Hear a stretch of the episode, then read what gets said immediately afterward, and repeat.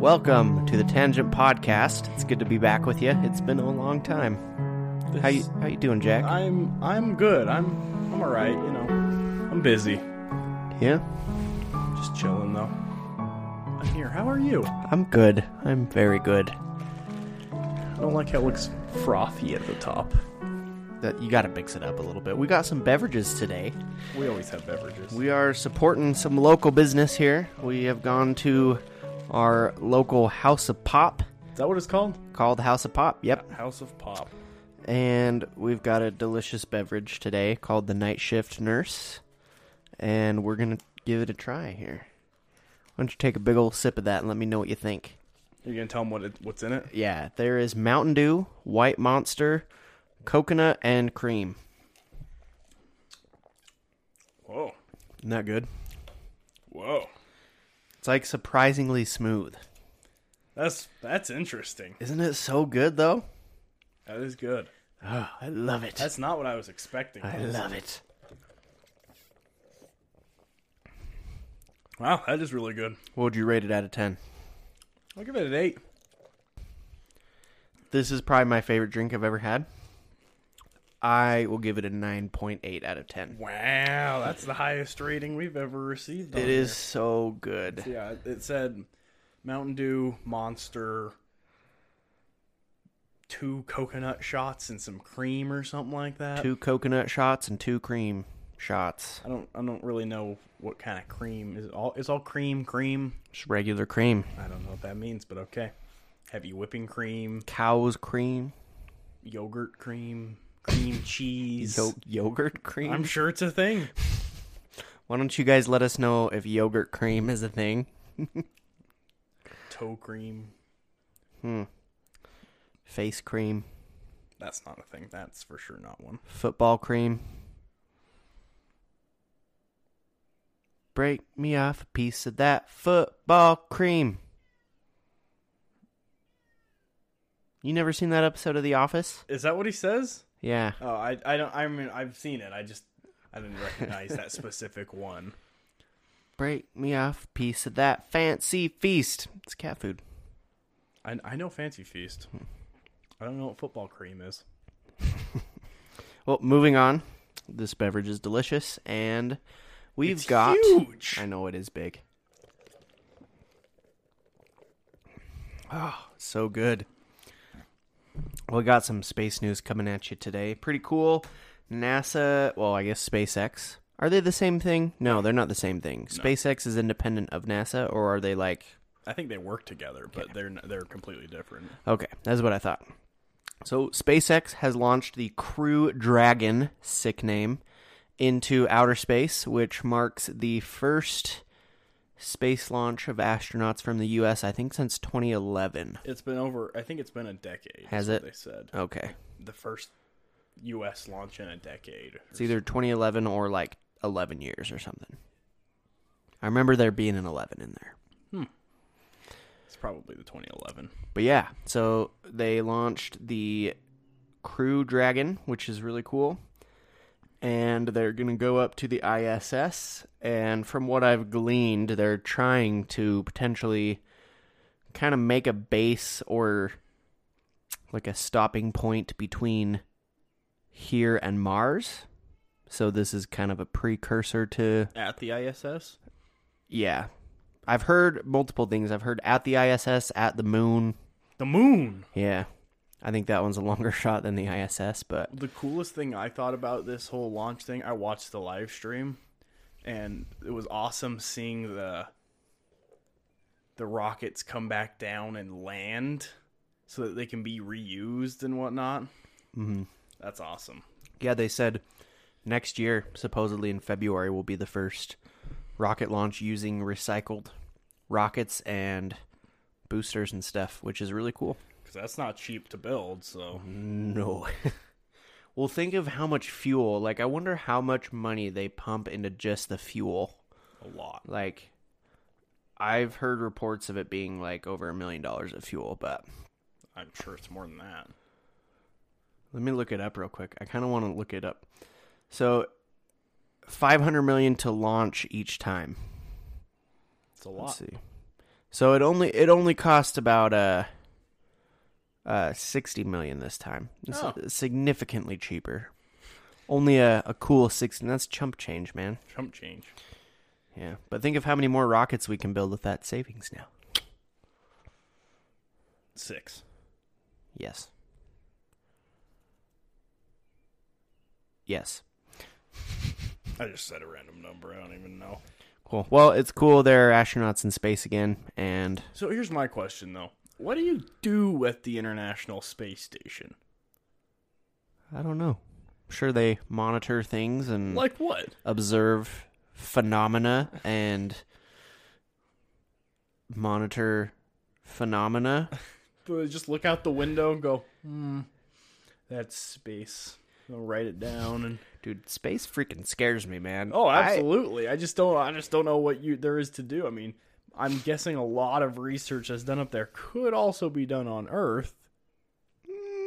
yeah, I mean, I would assume that a lot of research with observing things like light and Zero grav. yeah, well specifically things like light and observing things in the universe could be potentially skewed by the atmosphere and how light travels. I don't know. Maybe. But um I'm sure they're always observing things around them and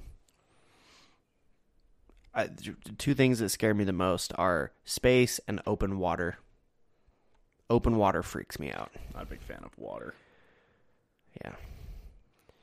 But space is freaky. Dude, have you watched any of the UFO uh, videos that the government came out and said were real? I think so. I saw like one or two Those are weird too, man. Like, Those things are moving quick. yeah, super quick. That like tic tac shaped one that they estimate was going like 2,000 miles an hour. Jeez. It's ridiculous. But yeah, cool space news. We've got astronauts up there again. Yay! Once Jack and I join the Space Force, we'll be up there. We'll be podcasting from Commanders. from Mars next time you hear us. Yes. Maybe not next time, but a few times from now. hmm Um, You got any encounter? I for do. us? I do. Sorry, I forgot about that. Um, we have a user encounter, and this one, just by the title, I'm kind of, I'm kind of like, hmm, that's weird. It is titled "911 Call from Eternity." Ooh. It's a little interesting. Now, now let me let me read you the story. All right. It says, and I quote. Around 2009, me and another fellow were working the graveyard shift at the Veteran Affairs Hospital in Topeka as Veteran Affairs Police. At approximately 11 p.m., we got a call from Topeka PD dispatch. The dispatch said that they received a 911 call from a house in the VA's government housing area. The house they said the call came from had been empty for several years. Myself and my partner went to the house in question and checked every room. No one was in the house and it was empty. I contacted TPD dispatch and infor- informed them that we had cleared the house and verified the 911 call had come from a phone in the house. The interesting aspect of the situation is that a young man who was the son of the VA's chief of surgery had died in the basement of the house around 1989. I know that because I had been dispatched to the house and had observed his contorted limbs in an advanced state of rigor mortis, lying in his bed. He had obviously died in his sleep. Maybe he woke up in 2009 and his spirit found himself in the basement of the empty house and in, a panic called 911. Who knows? Wow. So they got a 911 call from a house that had been abandoned for years.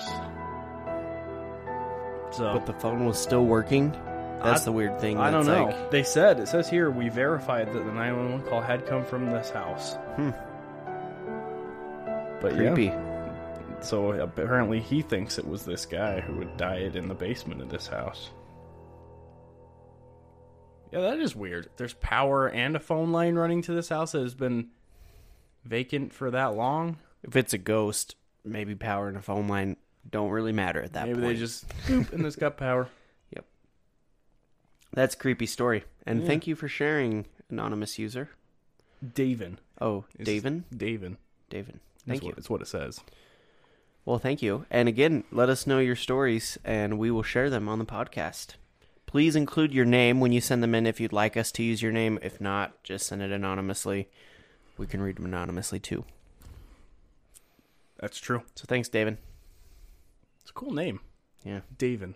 I've never heard that name before. I like that. David. How's it spelled? D A V E N. Oh, David. Hmm. Cool. Well, yeah, that's that's freaky. Interesting encounter. I say a lot like when the paranormal mixes with the physical, like a ghost using a phone, like that freaks me out. Yeah, so I'm I'm curious as to what they heard when they answered that call. Right. It just says they received a 911 call from this house. Don't they usually record 911 calls too? I mean, this was 2009, so I don't know if they did as well back then. I'm sure they did, but Yeah. maybe it was just empty static kind of thing and they traced it. Yeah. So kind of off on a tangent about that. I am listening to some other podcasts right now from like back in 2010 and they're talking about like some of the technology that was available at the time. Mm-hmm. And like I think back and I'm like 2010 I feel like that was like the dark age. Like we had nothing. But then I'm like we had iPhones, we had Xboxes, like we had everything back then. Like but it's funny how you look back and you're like, yeah, back then they probably like didn't have this or like it was so boring. We had nothing back then. Like it's just kind of funny. I mean, technology grows exponentially, dude. Each year it gets crazier and crazier. Yeah. So I don't know. That's a good question though. Yeah. Thanks for the encounter. Um, we've got some interesting stories today. We have a couple of Murder mysteries. yeah murder mysteries. Good word. Uh, am I going first? Do you want to go first? You tell me. Uh, we'll, we'll go off with this one first. Mine. Okay. So there is a missing case of a girl named Caitlin Akins uh, from Virginia. Well, she was living in Arizona at this time, but she was, I believe, 19 years old at the time and was living in Arizona with her fiance named Amber and flew out to Virginia to see her family because her sister had a baby. So she flew out there to go see the baby. Go see little little nephew. Yeah. Little nephew baby. The little tyke. And so she flies out to Virginia, spends some time with her family, and she stays at her mom's her mom Lisa's house and then on December 5th, she was supposed to fly back home to Arizona, had her flight booked and everything. And her mom had to work, couldn't get out of it. So, as kind of a last resort, ended up asking her ex husband, who was uh, Caitlin's stepdad, so not her biological dad, but her ex stepdad, I guess, Oh, wow. to drive to drive her to the airport. Um, she just couldn't find any other options, and so he agrees and said uh, they claim that he was excited to see them and you know was was happy that they were coming over, and so Lisa just dropped Caitlin off at his house and um, didn't think anything more of it. It it there was some some background I found saying that apparently, according to some of Caitlin's friends, she didn't trust her stepdad, whose name is James. Uh, I guess she was pretty nervous around him, and growing up, like he was the one who raised her pretty much with with her mom. So apparently, he was abusive. They they never corroborated if he was physically abusive, but definitely verbally abusive. So she always felt nervous around him and didn't quite trust him. Also, just being a stepdad, I feel like, you know, I I can't speak for all stepkids, but it seems that the interactions I've seen, a lot of there's just a slight disconnect sometimes between Yeah, you just don't have that same connection, I guess. right. It's hard to get that filled. I don't know. I I'm I'm not a stepchild, so I can't say. Neither am I. But uh, it seems like that was the case here. There was just a disconnect and a lack of trust and and fidelity there between the two. So, um, so James agrees to take her to the airport. And actually, what happens is he takes her to a mall that was next to a metro station, and she. But we don't gonna- know that yet, right? No, we well, so he agrees to take her to the airport. That's right. So sorry, yeah, he he agrees to take her to the airport. Once he drops her off, he texts Lisa and says, "Hey, I dropped her off," and she's like, "Oh, hey, thank you," and they just have some small talk. How was the traffic? Oh, it was fine. Like things were fine. Um, and so this was about this was December fifth. So it was in the it was a Saturday, and it was in the morning that he agreed to take her. And the reason that he had to take her in the morning was I believe he had to go to work or he had a commitment, so he was taking her early in the day, but her flight wasn't actually until about 5:40 that night. Um and so um so yeah, he had to be at work at like 3 and so he was just going to drop her off a little bit earlier like late morning time. Um so then at 1:52 in the afternoon uh Lisa's ex-husband said that Caitlin asked to be dropped off at the Springfield metro station, which was two stops from the airport. And uh, this came out as pretty odd when they found this out. Like, why would she want to go to the mall? Well, earlier didn't um her her girlfriend, fiance, whatever, Amber, she got a text from her that same night. I think that she was supposed to be dropped off that said something came up or something like that. Didn't she say that? right. So this was yeah. So Was that that same night Um, or was that a different night? So yeah, so at 1:52 in the afternoon, Lisa finds out that that James dropped her off at the metro. Um, so this is all they know up to this point is that now uh, they find out that she's been dropped off at the metro. Lisa thinks it's really odd because she's never been on the metro before. She, you know, like she doesn't really know why she'd request to do that. Um, But like she just kind of thought it was weird and didn't think much more of it. But um, at 2 p.m., so this was eight minutes after uh, James texts Lisa saying he dropped her off. So at 2 p.m., uh, Lisa receives a message from from Caitlin's phone, and the message says, "I'm at the airport, battery dying, so won't be able to text for a bit." And then later, Lisa learns that Caitlin had sent Amber, her fiance in Arizona, a message earlier that morning at 11:56 that said, "Something came up. I'm not coming back today. I'll let you know when I get a new flight. I won't be able to text for a bit." Okay. Pretty cryptic. Yeah, it's like like you think you'd tell your fiance a little bit more, like say, "Hey, this is what's happening." right or try to call you know Oh, yeah. like or yeah try and call like just thinking of it right right now like i remember i was coming home from a flight one time and my flight got i had two connecting flights. So i was flying from dc to denver. My flight in dc got delayed and i only had like 30 minutes between my flights in denver to get on my flight. So my flight in dc was delayed by like two hours and I wasn't gonna make my flight in Denver, which and that was the last flight of the night, so I mm-hmm. would have had to like I had to stay in Denver for a night. So I can't imagine like just texting my wife and being like, "Hey, Something came I'm up. gonna stay in Denver for the night. tonight. Like, peace out," you know. Like I would definitely call at that point. yeah, So that alone, just the fact that she texted saying, "Hey, I'm not flying home today," like that to me comes off as very suspicious already. Yeah. already. Just the fact that it's a text and not a call. Um, so then Lisa says, I got nervous when Amber had texted or messaged me saying that Caitlin wasn't coming home. She needed a new flight. Something was wrong with her flight. And I was like, What what do you mean? She said she was there.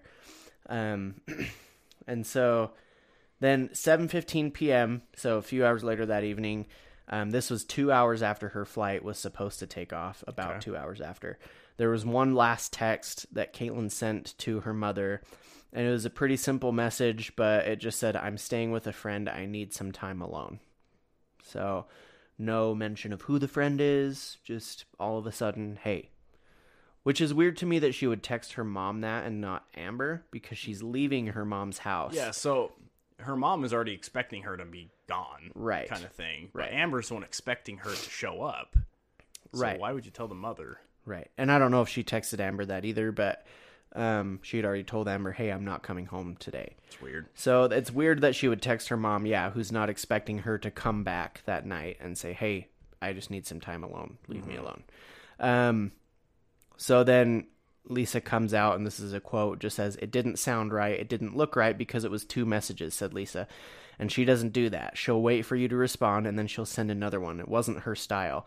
So, according to Lisa and a bunch of her, you know, her friends, they interviewed a bunch of her friends during this time after she disappeared and and family members, and they all said that this behavior of her texting like this was very different from the norm for her. Like she was usually very open with her communication. She was pretty like good about giving details and calling and telling you where she was at and uh-huh. things like that.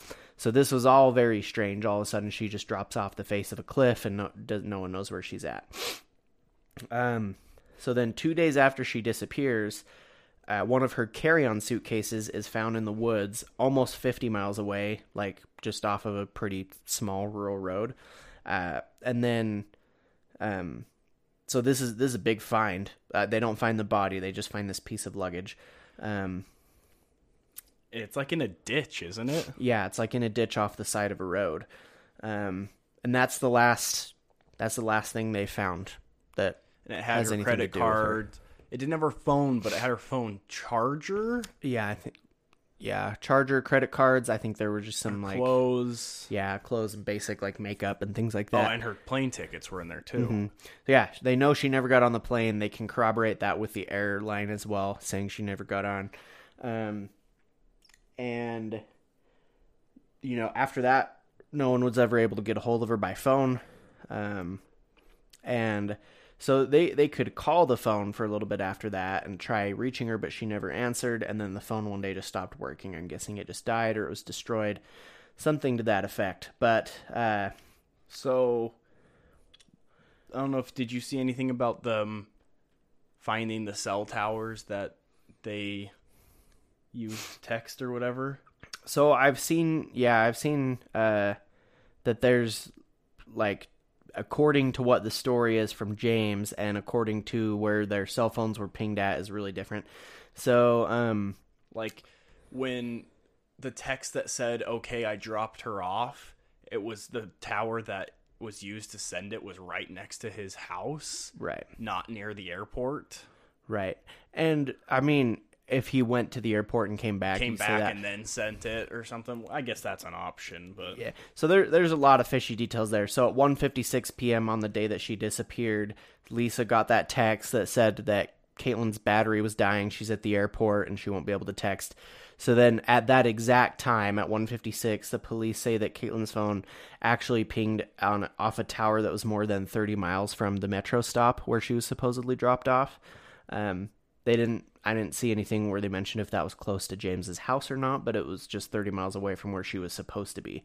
And then, um, so right when when Lisa's hu- ex-husband James at, messaged her at two saying he dropped Caitlin off, the police found that his phone pinged. Yeah, like you said, close to his home. And they just say it was nowhere near the airport. They don't say if that was 30 miles away or in what direction. And then um, they say that Caitlin's final text of saying that she wanted to be left alone pings off of a cell tower that's in the city of Stafford, and it's just, it's less than 15 miles away from where her luggage was found, which means a minimum it's about 30 miles away from the airport. If it's 15 miles closer right. from where she was found, or 60 miles away if it's 15 miles further out. And as far as I can tell, they never found a body. No, they haven't found a body yet. They, Still, and this was what 2015. Right? Yeah, so it's been five years roughly, um, four and a half years. It was in December, but they did say that the luggage appeared to be thrown out of the car, like thrown out of a window of a moving car. moving- yeah. Um, it wasn't just placed neatly in the, in the ditch. Um, but yeah, it's a pretty, it's pretty crazy, crazy disappearance. It's sad that nothing else has been discovered, but um, the fact that you know the cell phone pings are different and that her luggage was found and that there's all these weird texts to me it just doesn't seem like she did it willingly like i don't know it's So, so get this. Looking at a few things. Um, it says after this, after they discovered Atkins never made it to the Springfield Mall or in the Metro, uh, they focused their attention on James, but uh, because he was, you know, obviously probably the closest thing to a suspect, and he refused to cooperate with police, which is, you know, that's a that's it's fishy that's fishy right there. He said he would not give them the password to his encrypted cell phone and refused to take a polygraph test. But then, um, when did this happen? What month? december What day? fifth, 5th, was the day she December 5th. disappeared. So on December 29th, so a month later ish, he said, I will take a he said I will take a polygraph test to clear my name.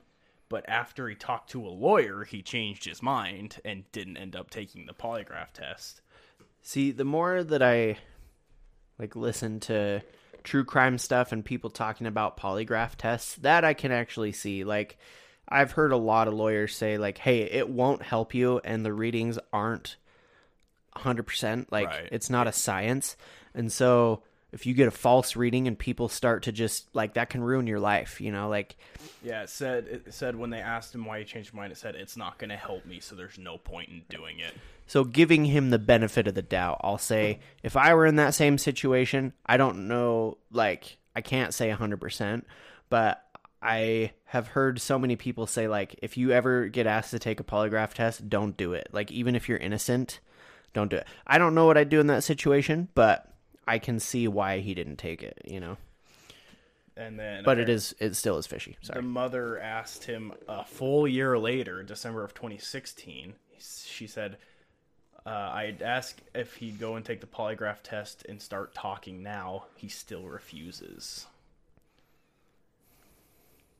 Um, says, but it says detectives did get a search warrant for Branton's house and property. They took a number of guns, electronics, a sample of his DNA, but nothing led them to Atkins. A- Akins. Atkins? I don't know. Oddly, Branton never asked to get any of his possessions back. Yeah, it's uh, the uh, they've gotten the search warrants, but they say that they've never been able to look at the, like the messages on his phone or the pictures. He's never given up the unlock code to his phone, and so they're unable still to get access to that information. And who knows if he killed her and he's got pictures or he communicated with anybody about it, locations on anything. Um, But why?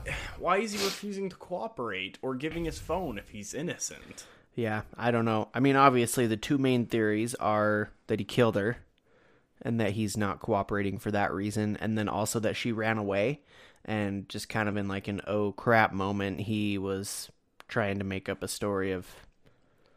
Maybe You he's know. just like anything I say. Like even though it wasn't me, anything I say will just put me deeper in the rabbit hole, kind of Right, thing. After maybe. you talk to a lawyer, Yeah, I, I don't know. So, yeah, those are the two main theories. She ran away and he was just didn't really know what was going on, or he was just trying to cover it up for her. Like maybe she went to him and said, like, hey, I'm going to run away. Just tell my mom you dropped me off at the airport. And something like that. Yeah. You know, I don't know. Or that he killed her. So, personally, for me, it's there's there's too much fishy stuff to think that she just ran away. Like if she ran away, why would she huck her suitcase in a ditch or um, apparently she thought she cheated on her on Amber. Did you see anything about that? Mm-mm. So Amber thought she cheated? Yeah. No, no.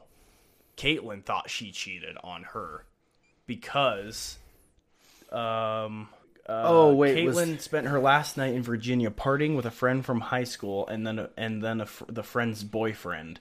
Atkins later told her friend Kevin Eastridge that the three of them had been drinking and things had gotten out of hand. It's kind of hard thing to describe really. Eastridge said. From what she told me, they were all drinking together and they proceeded to do how how do you phrase it? I guess they kind of forced themselves onto her. That's right. I remember reading about that vaguely, but I didn't have the details on it. Atkins spent the next morning racked with guilt because she thought she cheated on her fiance, according to Eastridge. Hmm.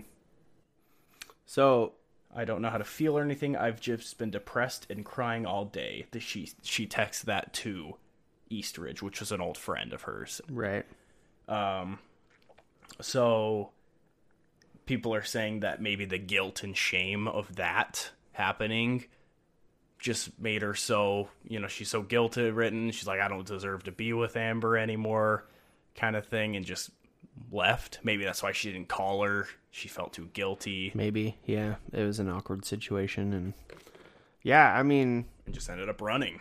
I mean, that's kind of, I mean, that's kind of drastic, if you ask me. Yeah, but it holds more weight than her just running away for nothing. You know, like at least there's a reason now that that she would.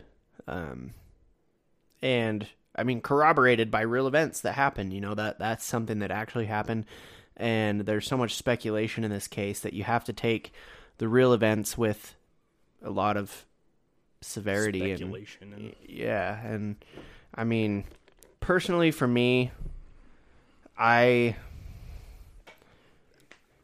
it's hard hard for me to to think that that she would jeopardize everything over just that. And if she did that, like, why hasn't she come out again when she realized, like, oh crap, I put my stepfather in a ton of hot water.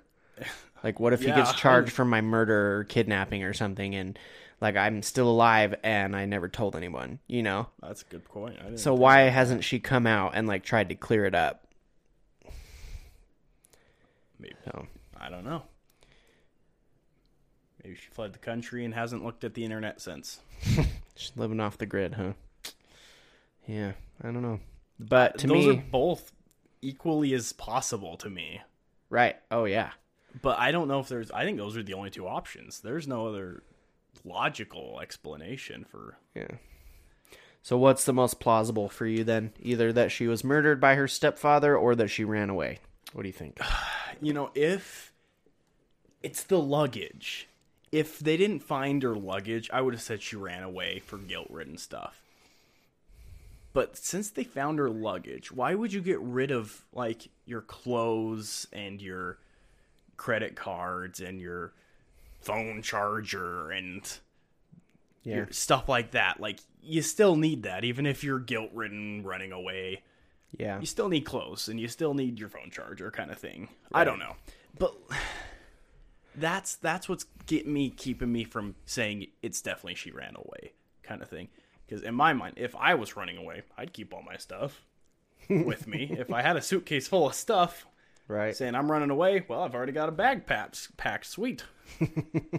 So the only thing I've heard to play devil's advocate to your theory is that uh, if she ran away, because she was dropped off at her stepfather's house, so she ran away. She had some type of interaction with him before she did. Uh, so either it was a bad interaction and they had a fight or something, and she ran away. Like that put her over the edge, you know, of all this stress that she's had, and she ran away. And then maybe she just left her stuff there. And in that kind of what do I do moment, he's just like, I'm just gonna ditch this luggage somewhere. Like, Maybe. Okay, here's another thing though. Maybe he helped her run away. Hmm. Maybe she was like, "Hey, this is what happened. I feel terrible. I'm leaving." And he's like, "All right, I'll help you," kind of thing, and took her somewhere else. Told the mother, "This is I took her to the airport, but actually didn't."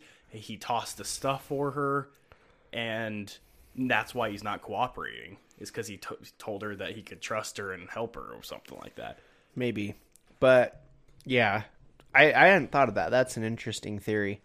Um, do you think that he would keep up the ruse enough to like Yeah, that's go to question. prison over it though? Like I mean, he's he's not convicted of anything. He's not even a true. suspect at this point. I don't think well, I'm sure he's a suspect, but he's not like they don't have anything against him. yeah. Yeah. I mean, obviously he's like the number one person of interest if he's not a quote unquote suspect. So maybe but- he talked to his lawyer, told the lawyer everything, and the lawyer was like, "Yeah, just stay quiet." Like, yeah, maybe. I don't know. I mean, it's it's a sad story. Uh, she's 19. She's young, you know. She's so young. how how old is she now? Twenty four. 24. Yeah. 23, 24 and it's sad. Like Yeah, her life is you know, if she's alive, like what kind of life is she living now, you know? It's sad to yeah. think that such a young life with so much potential like she she had family, she had a relationship, she had friends. Just hadn't got a new nephew. Yeah, right. Like she had, and she was just going to start cosmetology school like a few months after this too. She was about to get Like, married. yeah, there was so much going for her, and like that's the reason for me that it's like, why would she run away? You Yeah. know, I don't. like Yeah, I don't know. All I can say is I hope she's still alive, but yeah, I can't say for anything for certain. yeah. If you have any details or theories on the case, uh, let us know, and you know I like to we like to keep an eye on these these missing persons cases, and if there's ever an update, you know we'll we'll come on and, and tell you some more about it. But as of right now, that luggage is the last thing they found, and they don't really have much more to go off of. So, um, just keeping these cases in the public eye and getting them out into you know as as common knowledge and so more people know about them is the best thing that we can do at this point to help the investigation. So that's the case of Caitlin aikens It is indeed. And now ad break. All right. Well, what do you got for us, Jack?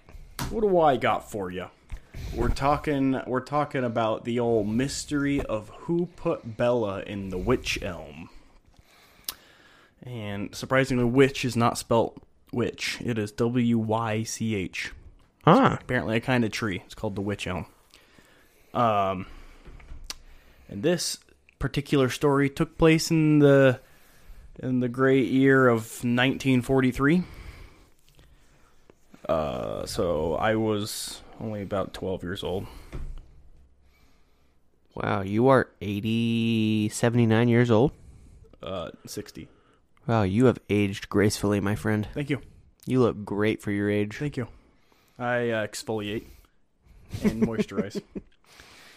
um. Anyway, so in April of 1943, there were a group of four boys in um, Sturbr- Stourbridge, Tennessee, I think. No, this isn't Tennessee. This, this Tennessee. I was This gonna weren't- say, isn't this in England? This is in England. I was thinking of a different witch story.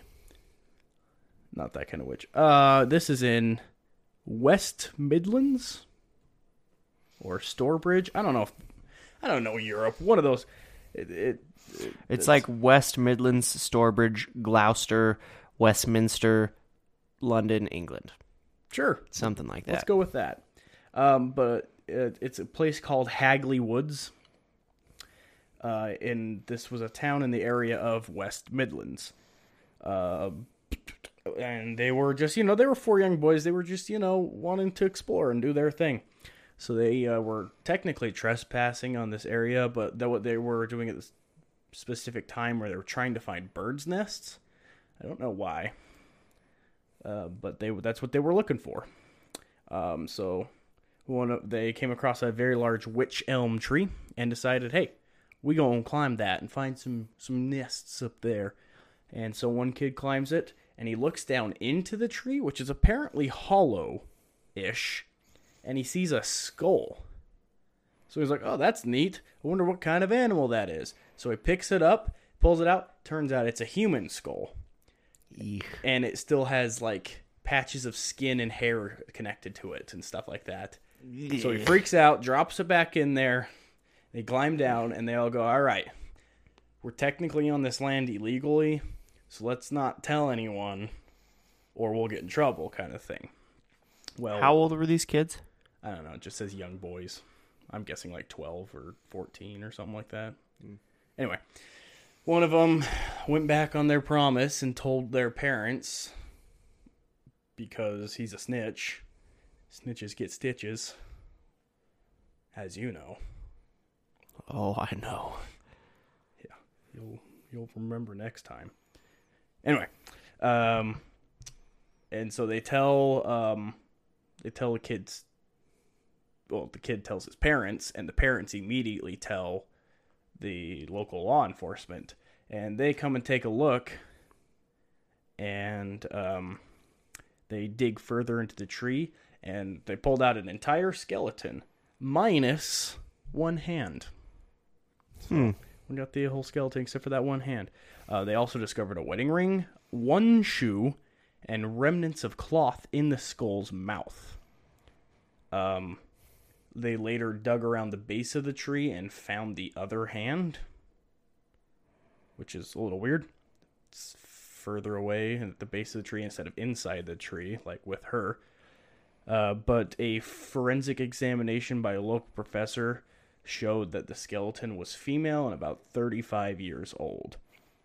And she had apparently been dead for 18 months.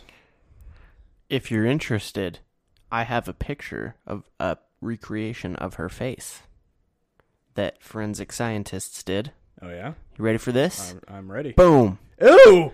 What the heck is that? That's an English person, my friend. Oh my gosh! It's unsettling to say the least. it's a, yeah, that's a good word for it.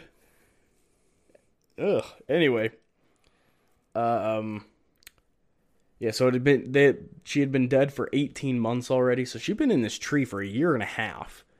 Um, and so and he also said that the body would not have fit into the tree once rigor mortis had set in. So that she had either been alive when she was put in there or she was put in there very shortly after death. Um and since there was cloth in her mouth, there was a strong possibility that the unknown woman had died from asphyxiation. Because, you know, something in her mouth. I don't know. Maybe she was gagged or something. Who knows? Who So, knows? well, from reports that I read, the cloth in her mouth was what she was wearing when she died. Oh, really? Yeah, it Yes. says the cloth in her mouth was taffeta. That's what I remember that weird jumpsuit thing I showed you Uh, I earlier. don't- I don't like That's- that thing. That's that cloth. Okay. I think it's what they like what you wear like under your skirt if you're a woman, like that Oh, okay. Like material you wear between your skirt and your body. your body. Anyway, um, so this was during or really close to the war or whatever, and a flurry of movement within England. So they did not have a high likelihood of identifying the body and all that. They didn't think it was going to happen, but.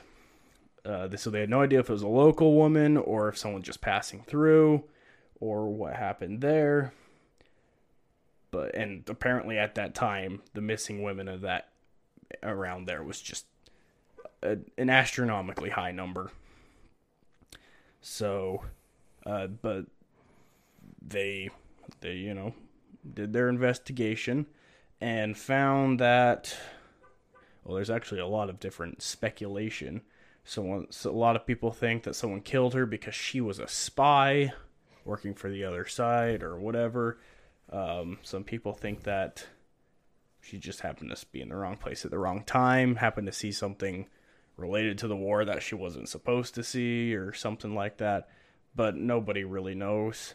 Um, then the fact that her hand was missing, people think that it was part of a a sacrifice because uh, during that time around the area there was a cult that um, believed in the hand of glory where they would take they would cut off the hand and then execute that criminal a criminal and they'd use the hand for I have no idea cult purposes and it would be give them magical powers or something. But the fact that they found the hand kind of negates that a little bit. But so where where it gets a little weird is so this was in April. Starting in December, uh graffiti started popping up throughout that area, uh, cl- mostly near the body, and they would say things like, "Who put Luebella down the wych elm?" And so they're like, "Oh, is that her name?" And they looked up the name Luebella, which was pretty unusual, um, but it led nowhere. They didn't know anyone that was missing named Luebella. And then there was more added to the stone monument right next to the site, and it said, Who put Bella in the wych elm? And that just kept popping up all over the place. That it was just graffitied there. And everyone thinks that it was the person who did it trying to gain more attention. You know, you know, the psychopath mindset. Mm-hmm. You, they want to be noticed and whatnot. It was probably dying down a little bit, and so he's like, "Oh, let's spice this up," and start graffitiing it all over the place. Um, but searches throughout the local area said nobody named Bella or Luebella was missing in the area, and but that's, I mean, honestly, there's not much more to it. It became a urban legend around the place and that's pretty much it. No one ever found out who did it, why they did it, who it even was, but somebody put her into a tree and let her die, cut off her hand. So one of the going along with the whole witchcraft thing, apparently in the area at the time, there was a lot of black magic going on. Apparently, Hagley Wood was an area that was home to a lot of Satanism and devil worship. And Probably those cults that was talking about earlier. Right. So, uh, kind of what you were saying with the hand, they would do the hand of glory thing, and then apparently the name Bella is also uh, significant because there was a plant that was called belladonna that was like a deadly nightshade plant, and that was commonly used in witchcraft. And then um, the wych elm tree itself apparently has some meaning in the history of black arts and black magic. So So what, what do people think she was a witch then? that's that's one theory is that uh, apparently her left hand or arm or whatever it was that was cut off was found 13 paces away, which was a sign of like executing a witch, at, like back in the day of uh, executing them. So that's one theory, and then um, the name Bella could derive from belladonna used in dark arts, um, but also in the area, this was uh, like a couple years later. So this happened in 43, right? Yeah. So in 1945, uh, there was a man. This was what really kind of cranked up the theory of like Satanism and black black magic and stuff. Was there was a man named Charles Walton that was found murdered on Meon Hill that was fairly close. Get this, he was found skewered to the ground by a pitchfork, Wow. and they like a lot of the locals believed it was Satanism, but when they were questioned by the police, like no one ever said it, like no one really ever gave any details or said anything about it.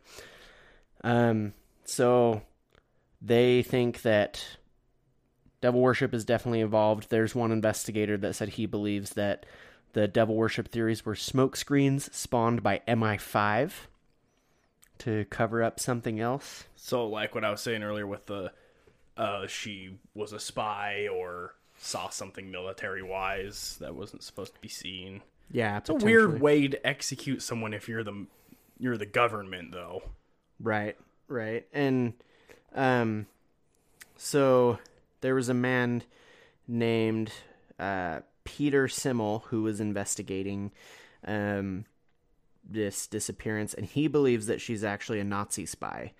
So um he claims that it is Czech-born Gestapo agent Josef or let's see. So Czech-born Gestapo. I'm getting my details mixed up here. So Clara Bauerle is apparently the um the lady. It was Czech-born Gestapo agent Josef Jakobs that gave them that information.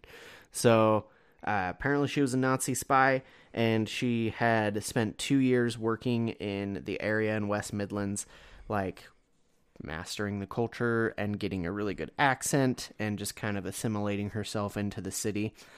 And she'd been recruited by Jacobs and wanted to create they wanted to create like a spy cell network in the area.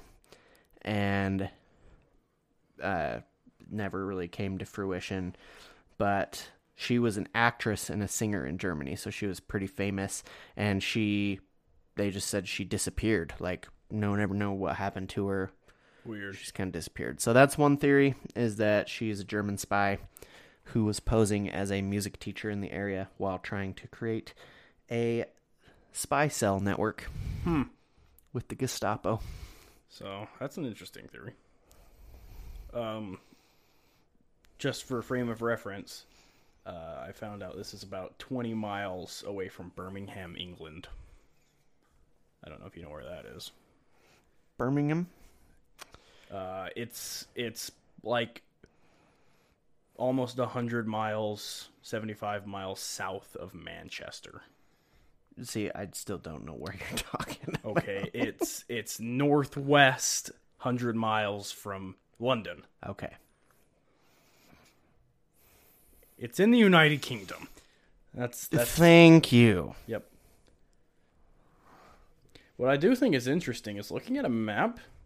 I don't think it's got anything to do with it, but like like a 5 minute drive from there, that area, there's a place called Bell End and then a, another direction, five minutes. There's another place called Belbroughton. Hmm. More Bell. I don't know if that's got anything to do with it. Probably not, but Interesting. I don't. I don't know what the name Bell or Bella or what was the other one it said. Um, Bell End. No, the the like uh, the first name though, Lou Bell, Luebella, L U E B B E L L A. That was the first graffiti thing. Was who put Luebella down the wych elm? That later changed to who put Bella in the wych elm. Hmm. But yeah, that's it's. I think it's kind of it's kind of creepy. I mean, hand cut off, stuffed in a tree, and then all this graffiti starts popping up. And she was gagged too. Forgot about Yeah. that. To me, it seems like murder for sure. Oh, like, yeah. I don't think she just put herself in a tree or happened upon falling into a tree Hmm. as an accident. But whether it was Satanism, I mean, this was private property. yeah. Like Who owns the property? Did it doesn't say that? say. I'm like, I don't know if that property owner. I'm sure they were questioned, but it doesn't mention it in any way. So maybe it just wasn't significant at all. Hmm. I don't know. I'm wondering, like, how the word got out about her being a German spy, like I mean, this was during World War wartime, so I don't know. Everyone was probably on edge. High alert. Yeah. Let's see, Hagley Woods. It's a large area, actually. I mean, Satanism was common in the area. There were other things going on with witchcraft and Satanism there, so I mean that's one solid fact that would lead me to believe it's like you said a ritualistic killing, but Uh-huh. who knows? Like why would the government try and pawn it off on like if they found her why would they make her body discoverable and try and pawn it off on Satanists? You know, why wouldn't they just get rid of it completely? I don't know. People, someone just disappeared. Maybe that's more suspicious of government. If you see someone like, oh yeah, that looks like a witchcraft kind of execution, then you don't even think government. But if someone just goes missing, like, that's the government. They took her. True. Yeah. I don't know. True. Hmm. What's your thought? Government or Satanism? Sounds Satanism to me. No? Oh, it does sound? It does. Yeah. That's that's. I'm going 100, percent and that was a cult, kind of. Either she was a witch or they were using her for witchcraft reasons. Yeah. They probably did the whole Monty Python thing where they like put her on a scale with a duck The duck. Yeah. and uh what was it? They're lighter than the duck. Are they a witch? Yeah. Isn't that what it is? Yeah. Yeah, because because witches are made of wood, and wood floats, and ducks also float. That's right. That's right. Yeah, I think it was Satanism too. The reason why they would pick on this woman, I have no idea. Um, maybe it was that terrible face that we saw in the reconstruction, and they're just like, we gotta get rid of that. It was it was kind of uh, unsightly. yeah, I don't mean to be rude, but but how can they tell like what your face looks like, like your eyeballs, like because that, like your eyes and your smile, I feel like are two of the biggest things for your like appearance. How can you tell like how someone's smile, like, well, like, how their mouth like is Your shaped, nose or is a big part of it too, and a lot. Your nose is like full on cartilage, Cartilage, and yeah. that goes away after de- decomposing. So how can you tell how big the freaking nose is after that? right? I don't know. I find a lot of that stuff fairly unreliable, but then again, uh, my advanced knowledge is not in forensics, so I mean, like I saw, like I got I get ads in the mail all the time, you know. And at the bottom of the ad, there's the "Have you seen me missing children?" thing, and it always makes you sad to look at it. But I was just looking at it, and there was one. It was like this two-year-old was last seen in 1986. I was like, "You're still looking for them, like actively?" Like, geez, you got like the iron will. If anyway, but there was a there, Sorry, there was a picture next to it, like it was a two year old picture, like as as a two year old, Mm-hmm. and then there was one like this is what he might look like today. I'm like, there's no way you could know what he looks like 35 years later. Right. Well, everyone ages differently, like your diet, your environment, and like your level of activity, your health, things like that are going to have a like a a say on your physical appearance. So who knows? Maybe that person weighs 500 pounds now. How are you going to tell on Yeah. that picture? Like, you know, I don't know. I, I mean, it's better than nothing. Like, it's Yes. better than nothing, but I don't know. Like, everyone is so biologically different and probably ages differently that it's hard for me to trust that. But yeah, you never know how accurate it is. So, Well, that's about it. I mean, it's not a it's not a big story. There's not much behind it, but it's still interesting nonetheless in my mind. the graffiti is weird to me because it's like somebody knew about that. Like somebody knew something about it and Yeah, Um, that's uh, dude, I would be creeped out if I saw that because at the time like this murder happened like this person disappeared 18 months ago, you find it and it's like, "Oh, we found this skeleton like this happened a long time ago, so it's nothing too recent. So I'm sure at the time it was like a surprise, but the public probably wasn't worried about it anymore. I mean, if you go 18 months, like this person was missing for 18 months, Right. And nobody said a dang thing. Right. So I'm sure that at the time, and at the time, who knows if they had an idea, you know, the general public had the idea of like, oh, this skeleton's there. This only happened a year and a half ago, or this happened 50 years ago, or how old is this thing, you know?